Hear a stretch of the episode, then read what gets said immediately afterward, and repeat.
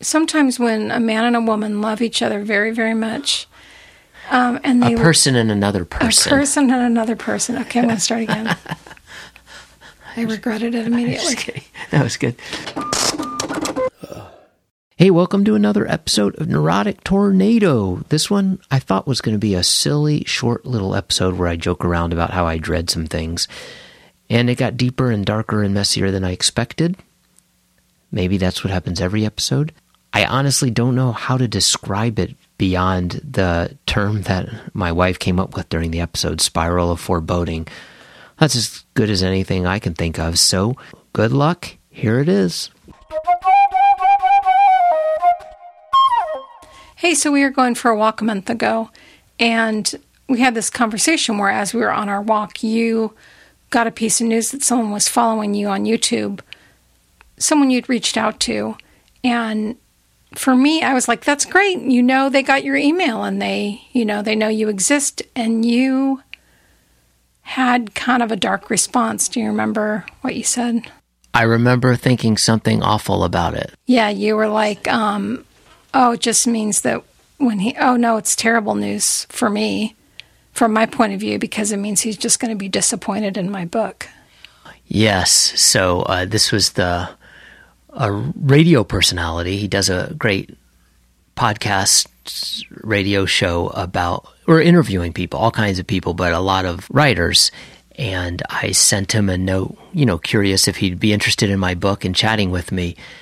And a few days later, he followed me on Twitter. And just to see his name there scared the shit out of me because my first thought is if anyone has any expectations of me, they're going to be disappointed. I mean, it turned out he he read my book, he liked my book, he wants to interview me, everything's good.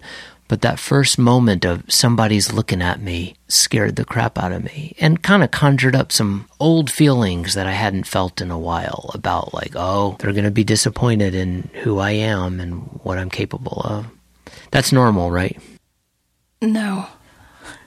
I, I mean, you're sure not the only person who feels that way, but it's an interesting aspect of you that something that is good news. Says you.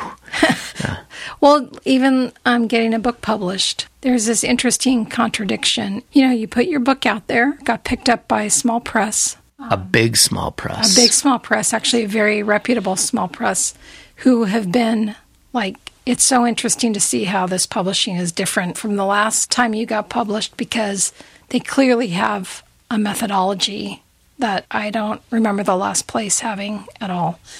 But it is not all positive news for you. Like, there's a lot of hard feelings that go along with being published, and they're right in line with what you're talking about, about that thing with the radio personality. So it's like, good news, good news, everyone. Good news, everyone! And you're like, like your brain goes, bad news, everyone.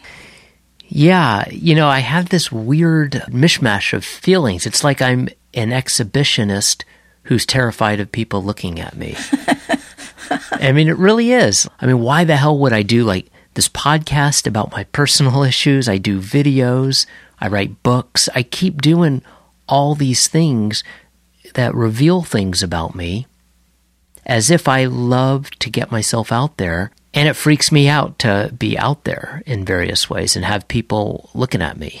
Yeah, there's something that's really important to you about connecting with other people uh, through all these different media, mediums, media. yeah, I think that's correct, even though it sounds wrong. So, on the one hand, it's really important for you to connect. And then when something's out there, and especially the, the more public it is, it's really, I don't know if scary is even the right word. Like there's a big feeling of doom, or it's like a worst case scenario. Yeah, I, you know, it, there's like there's two parts of me. There's one part that is comfortable with who I am and happy to open up about it and show all, all of me, the warts and the um, non-wart parts and uh, alongside that, there's this little child who's filled with shame and terrified. And both of those appear at the same time. Yeah, so what is that? You know, because I sometimes call it dread, shame, insecurity. You know, obviously there's some old childhood stuff going on, but you know, how do, how should we name this thing? I mean, I don't even know how to name this podcast episode until you tell me what it's called. You know, there's an overlap too with the last podcast we did. You know, you just said this is related to my childhood stuff, and it could be. And it also could be related to those obsessive thoughts about, like, you're not good enough. You have really mean thoughts about yourself. If I wasn't such an asshole, I wouldn't have those thoughts.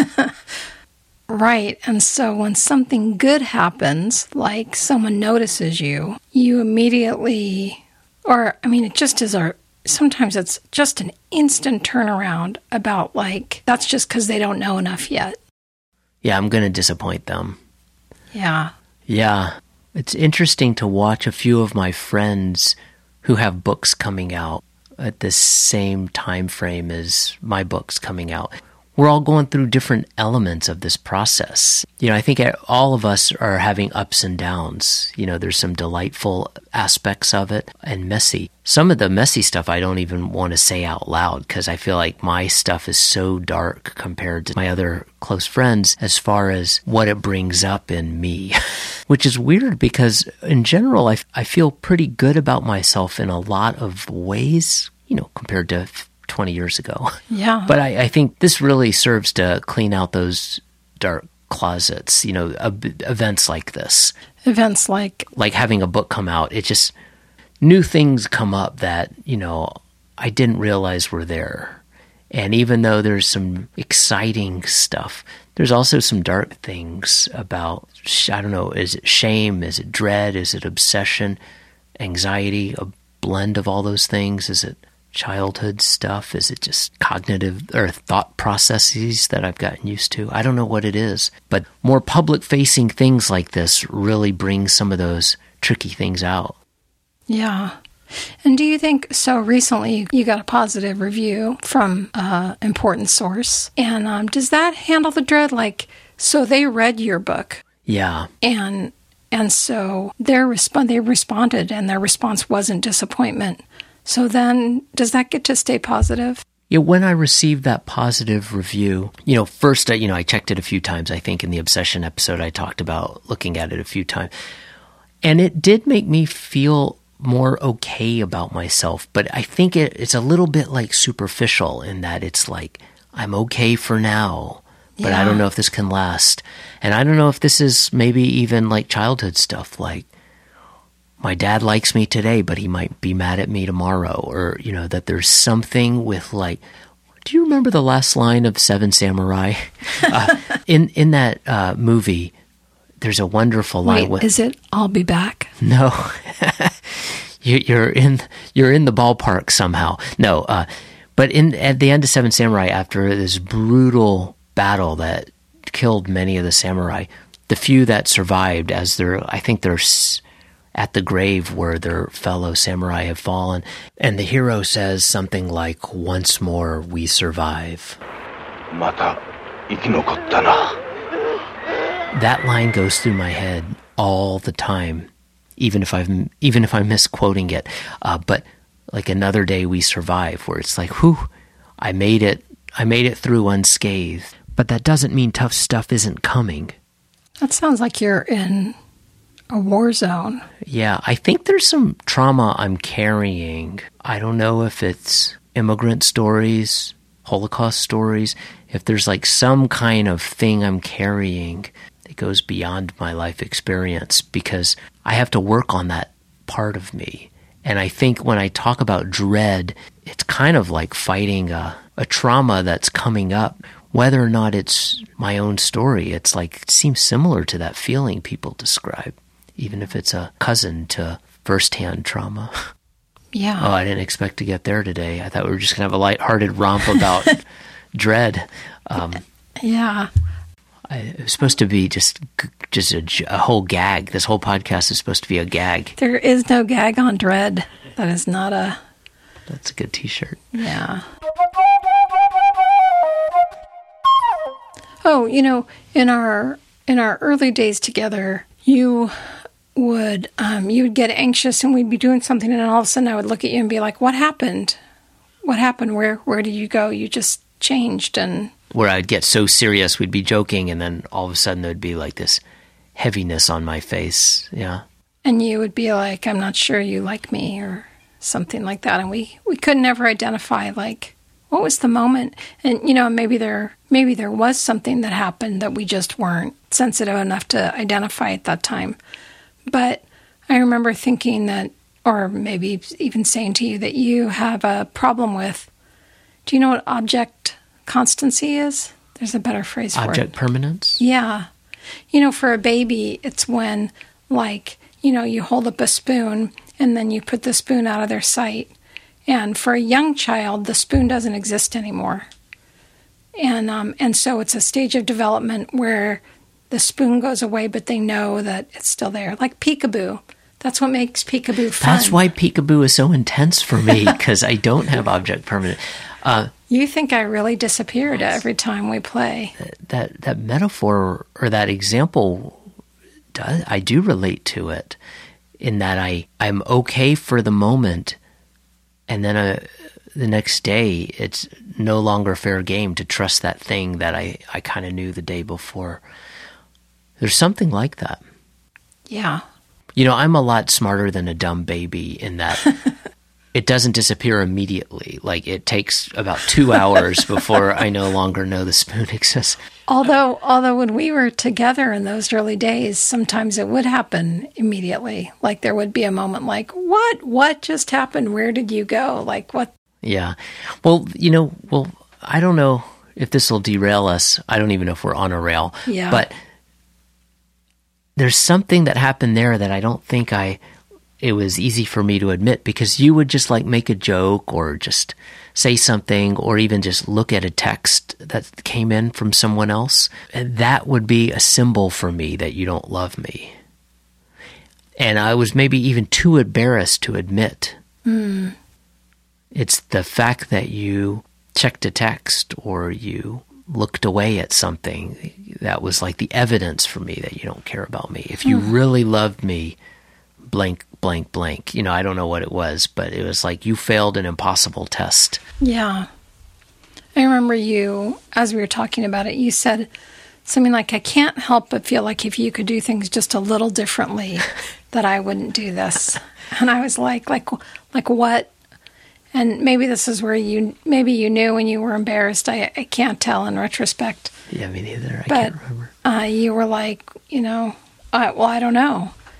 And um, and I remember being like, this is a, like if you had a review and your boss is like, you're basically a good employee, but there's something bad about you, but I'm not sure what it is, but Try to do better. try and do better. like, I can't, I don't know how to. Yeah.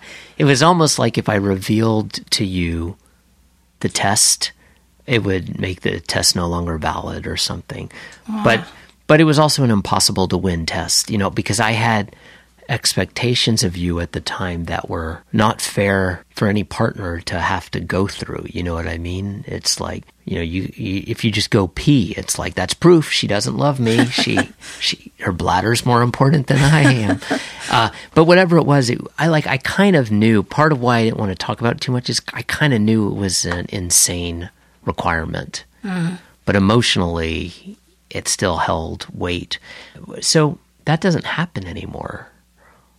And so, why is that? Because now we're talking about like some of these things are coming up with my book launch and whatever's going on, you know, right now. And yet, I've overcome this quality in many other areas. Oh, really? No, just oh, kidding. just kidding. I was like, oh shit. I, I've, mean- I've reverted. Maybe it was our dark periods. See episode, I don't even remember what episode that was.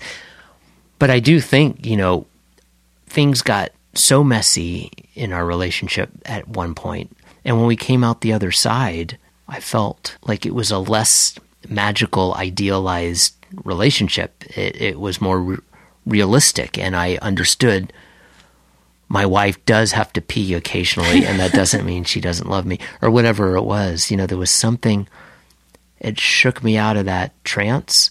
I don't know if it's legal to use the word trance, but that, uh, that kind of nonsense thinking uh, that allowed me to go jump to doom Yeah. uh, for very trivial things. That's interesting. I would never have guessed. Like, oh, I thought, you know, when you say this magical thinking about how it should be, and that you came out of it with a more like real world view of what someone else is capable of, that they're, that they have other, even, you know, they have to pee or whatever. But that, Yeah, I I don't know if it was good or bad that I came up with the P example, but it somehow kind of reflects the madness of that time for me. Here's, uh, see, I would have made a different guess. I think one reason we got closer, actually, I think I got better at paying attention to when I get, you know, even just get a little upset or have my feelings hurt.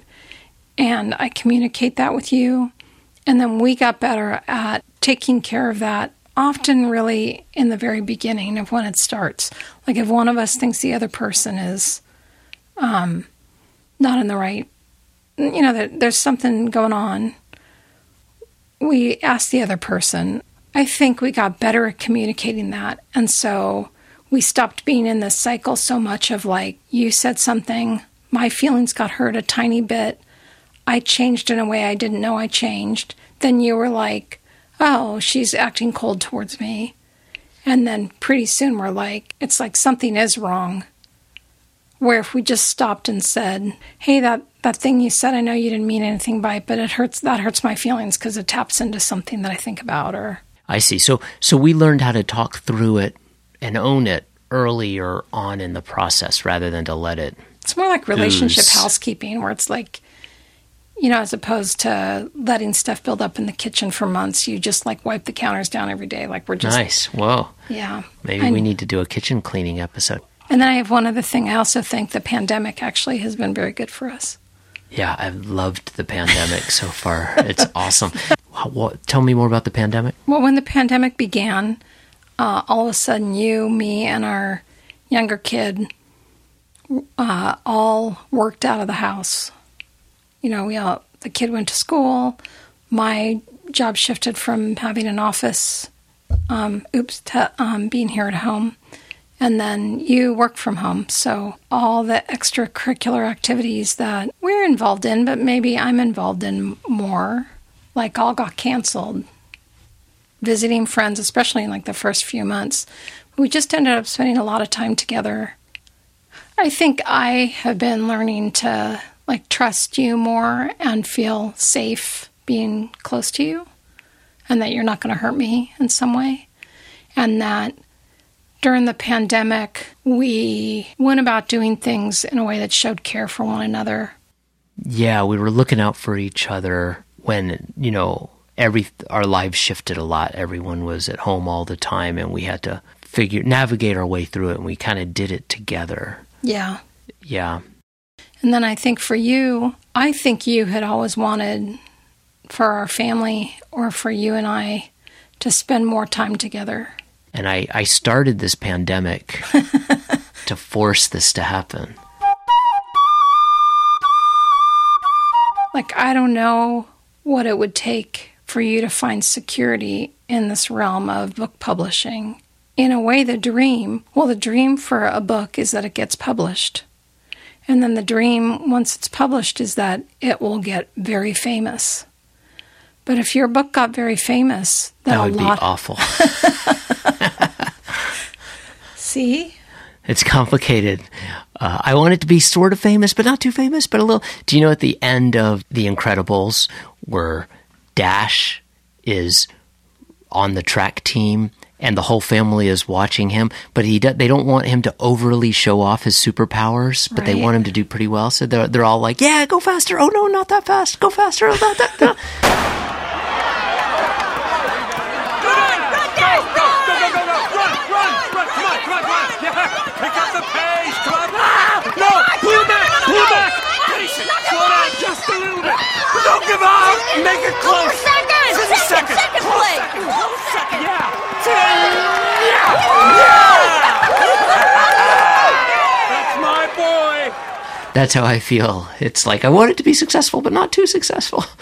I don't it's know. funny because so I, can, I can picture Dash's face as he's going like, yeah, this is great. Oh no, I'm not doing it. Yeah, it's good. No, I'm not. You know, yeah, maybe okay that helps that you've kind of brought us back around is like working on feeling secure and comfortable and safe in a relationship we can kind of nurture it and learn tactics and tools and systems. I think maybe why it's coming up now is because these relationships are happening with public figures or outside sources and it's a little more complicated to manage that. You know what i mean? With if like i'm freaking out about something with you now we have some tools to talk about it.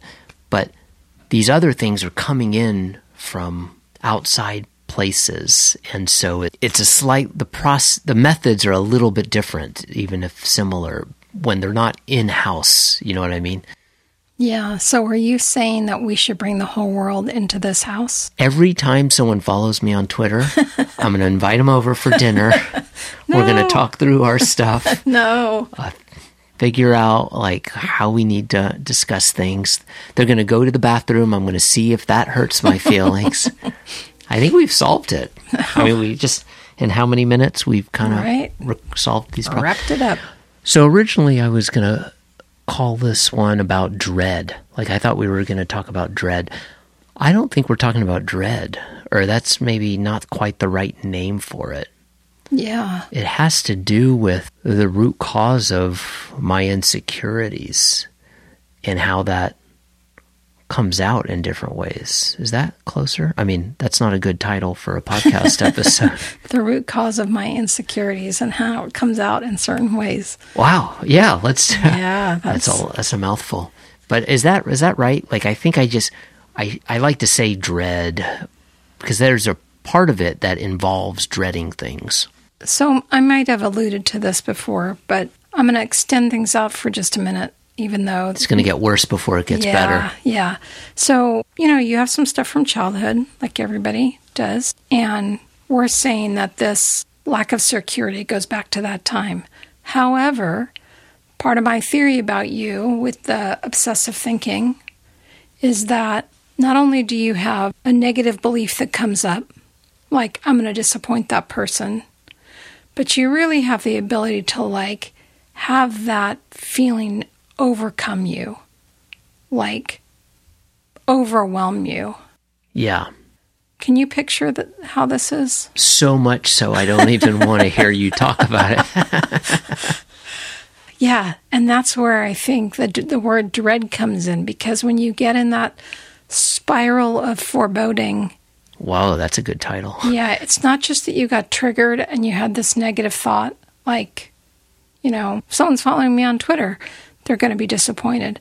But then you like not all the time, but some of the time you really like spiral down on that. They're going to be disappointed and right that feeling gets bigger. Yeah, Yeah.